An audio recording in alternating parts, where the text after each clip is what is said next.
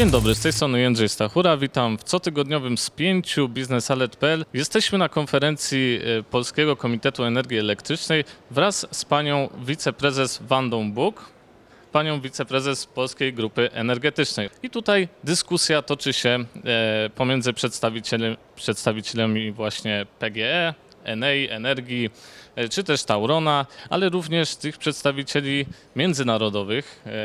Dyskusja o stabilności systemów energetycznych, o tym, jak Europa dąży do e, neutralności klimatycznej i jak może to osiągnąć. I właśnie pani prezes, dziękuję za, że pani zgodziła się wystąpić w naszym odcinku i chciałbym zadać pierwsze pytanie właśnie, jak Polska ma zamiar e, dążyć do tej e, neutralności klimatycznej i jak, jakimi źródłami energii się posłuży?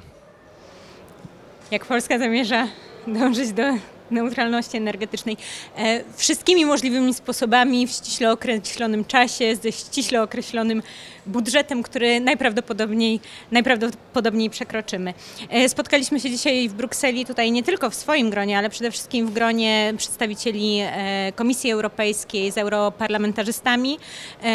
Po to właśnie, żeby móc się podzielić naszą perspektywą na tę rzeczywistość i naszymi potrzebami na tę rzeczywistość.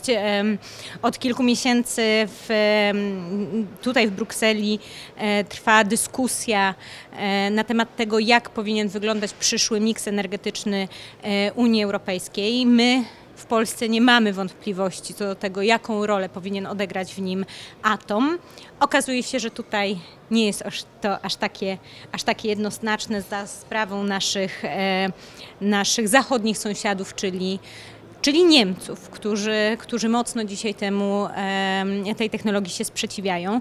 E, Staramy się uświadamiać e, naszych rozmówców, że jest to technologia absolutnie niezbędna do zapewnienia backupu e, dla systemu energetycznego opartego o odnawialne źródła energii. E, Mamy nadzieję, że skutecznie, e, chociaż, e, chociaż widzimy to rosnące napięcie pomiędzy przede wszystkim Francją i, i, i Niemcami, którzy dzisiaj e, może nie tyle walczą o środowisko i nie tyle walczą o, e, o to, żeby jak najszybciej osiągnąć cele klimatyczne, ale bardziej walczą o swoją dominację e, ekonomiczną na rynku, e, na rynku energetycznym e, w przyszłości. Jak wiemy, pani prezes, e, miks energetyczny Polski przez lata był oparty na węglu e, i to jest duży problem w dzisiejszych czasach e, dla Polski podczas tych dyskusji, o których pani prezes wspomina. Czy mam rację? Absolutnie, że e, absolu, absolutnie tak, e, a to dlatego, że my dzisiaj e, musimy bardzo racjonalnie, bardzo odpowiedzialnie przygotować naszą ścieżkę dekarbonizacji. Dlatego my tutaj, będąc, będąc w Brukseli, nie rozmawiamy tylko o roli, o roli atomu w kolejnych, w kolejnych dekadach, ale rozmawiamy też o tym, czy Polska i na ile potrzebuje przedłużenia, e, przedłużenia EPS 550. My mówimy, że tak i tłumaczymy dlaczego. E, dlatego właśnie, że Polsce brakować będzie mocy dyspozycyjnej, e, dy- dyspozycyjnych do momentu, kiedy e, nie zakończymy z sukcesem naszych inwestycji i w atom, i w gaz. E, A wszyscy wiemy, że jeżeli jeszcze chodzi o, że, że jeżeli chodzi o technologię magazynowania energii, jest jeszcze za wcześnie, żeby, żeby dzisiaj opierać się na nich e, w całości i w ten sposób adresować problem dostępności mocy w momencie, kiedy nie wieje, kiedy nie świeci. Dobrze, y, wspomniała pani prezes o atomie i o to chciałbym. Być może troszeczkę zaczepnie, ale tutaj może to jakoś obronimy. E, Chciałbym zapytać o ten atom, bo wiemy, że duży atom to już jest sprawdzona technologia, bezpieczna, stabilna i tak dalej, i tak dalej, stosowana na całym świecie, ale pojawiają się SMR-y, w które spółki energetyczne, również polskie, chcą inwestować. I tutaj gdzieś ten głos y, przeciwników y, SMR-ów, bo zawsze się znajdują ci przeciwnicy, nie wiem jak to jest, ale przy każdej inwestycji zawsze ktoś jest przeciwny jakiejś inwestycji, stawiając się w roli tych przeciwników.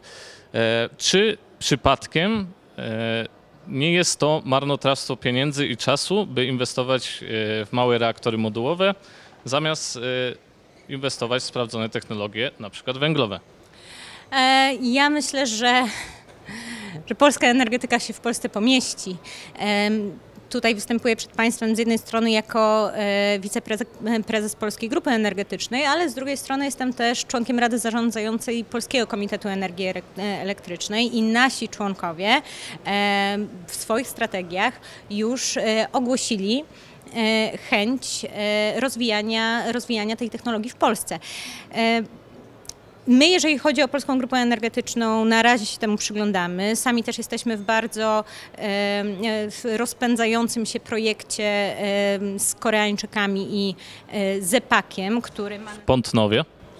w, Pątnow, w, Pątno, w Pątnowie, e, który, który, którego celem jest wybudowanie wielkoskalowej, powiedzmy, energetyki e, elektrowni jądrowej.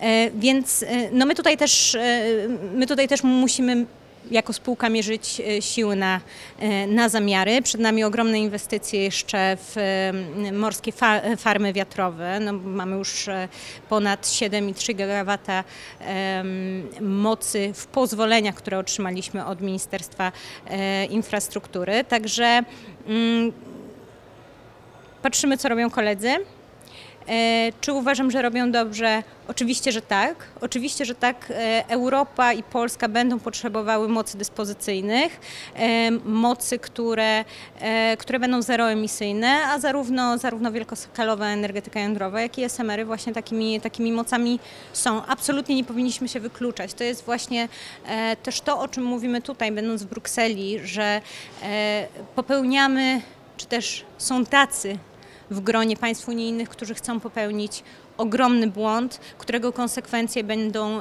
ponosili wszyscy inni razem z nimi. E, I, I nie wolno tego robić. Jeżeli, jeżeli chcemy doprowadzić proces dekarbonizacji, proces zielonej transformacji do szczęśliwego końca, nie możemy sami siebie ograniczać.